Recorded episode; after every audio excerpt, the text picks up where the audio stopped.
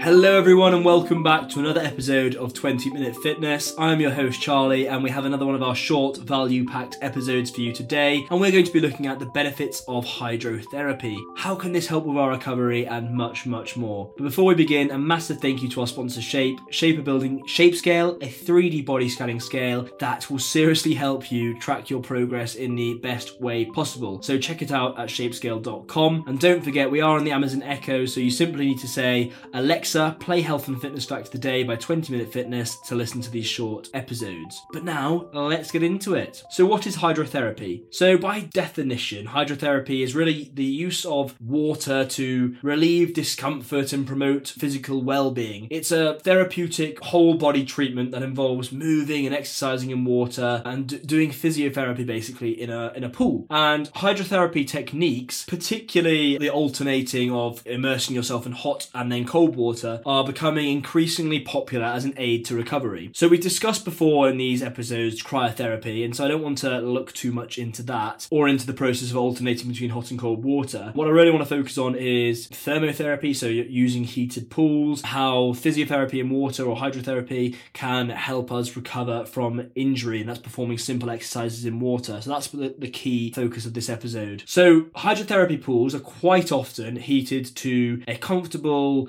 temperature temperature of around 85 to 90 Fahrenheit. They're not all heated, some of them are just pools. Hydrotherapy can just be in a normal pool of water, a body of water, doing simple exercises to aid recovery, but quite often they are also heated. And the pools can also induce gentle, controlled movement of the water, which gives you the opportunity to steadily progress in one's treatment regime. And the principle behind why they're sometimes heated is that the warmth of the water can relax muscle spasms, which are commonly found in close proximity to the area of pain or where you've had your injury. So the reason there might be currents because these contribute towards providing an unstable environment for the body, and this obviously helps strengthen our stabilizer muscles, which we don't often train in the gym. We often, instead of doing fixed machine weight, this is why we often do free weights because it activates these stabilizer muscles better as well. And this turbulence can provide a resistance movement which helps in strengthening weak musculature and helps to improve our balance and coordination, which may be impaired after our injury. So, hydrotherapy can be very effective indeed in helping to rehabilitate injuries such as damage to ligaments or strengthening muscle after surgery, for example, because it can support our ach- aching muscles and then help ease our movements as opposed to when we're on land. The water offers support for our damaged joints and ligaments and it enables mobility that might be too painful for us to do when we're not in a pool. It's a low impact workout that yields high impact results with less joint stress, muscle fatigue, and leading on to further injury. It also can help eliminate anxiety anxiety and fear of potentially falling over because I know it's a mental battle when you're coming back from an injury as well. Quite often your brain will say, no, I can't do this, or it will prevent you from doing anything in, in case you make your injury worse. But water can sort of ease this anxiety by providing postural support. And this often enables improved relaxation and flexibility of the limbs. Because getting that full range of motion and mobility back into your, your body is very important to let the tissue heal properly. But if our, our mental state is stopping stopping us from doing this, then we're limiting our recovery and uh, we're, we're, limiting how quickly we can get back to full health of our, of our body. So the answer to why it's so effective lies really in three principles of water, with these being hydrostatic pressure, buoyancy, and viscosity. So the buoyancy water provides means the less weight we have to bear. So stretching out tight muscles becomes easier because the buoyancy helps us improve our range of motion and um, our, the pressure we exert on that limb. It allows us to start getting movement back into the joint without that added stress. So that's what buoyancy helps. Hydrostatic pressure is the weight of water against us. So when someone gets in water, it creates a uniform support system for all the immersed body parts. And this support surrounds the body from all different sides. And the deeper you go, the greater the support. And this can help reduce swelling. It can improve your circulation, which we know obviously then brings uh, more oxygenated blood and glucose to the muscles to aid recovery. And it can diminish soreness due to lactic acid reduction. And again, it's providing less joint stress. And the viscosity of water is the resistance against the person, and this resistance can be up to 15 times higher than would be on land, again, with, without as much impact on the ligament or joint or muscle. So this allows you to strengthen the muscles that might have been weakened without, uh, again, putting too much force onto it. It's worth mentioning as well that thermotherapy, which is uh, immersing ourselves in heated pools, raises our body temperature, increasing blood flow around the circulatory system and so alleviating pain. The we um, we experience vasodilation, so our blood vessels start to widen, and this in turn will help heal injured tissues and rehabilitate damaged muscles, as I said, from the more oxygenated blood and glucose going to the muscles. Hydrotherapy has also been shown to help reduce stress by helping to reduce our blood pressure caused by um, cortisol release, and you'll know from our previous episodes about cortisol that it's often called the stress hormone. So as you can see from this discussion on hydrotherapy, again, it's very surface level to fit in our time frames, but water-based physiotherapy can provide a very safe environment for those trying to progress through the different phases of rehabilitation, and it can help us increase our range of motion with less stress in a low impact environment. So I strongly suggest speaking to your doctor and seeing if hydrotherapy could benefit you. So let us know if you give it a try and whether it's helped with your recovery. We'd be very interested to know. But for now, it's time to wrap up this episode and catch you very, very soon. So see you soon.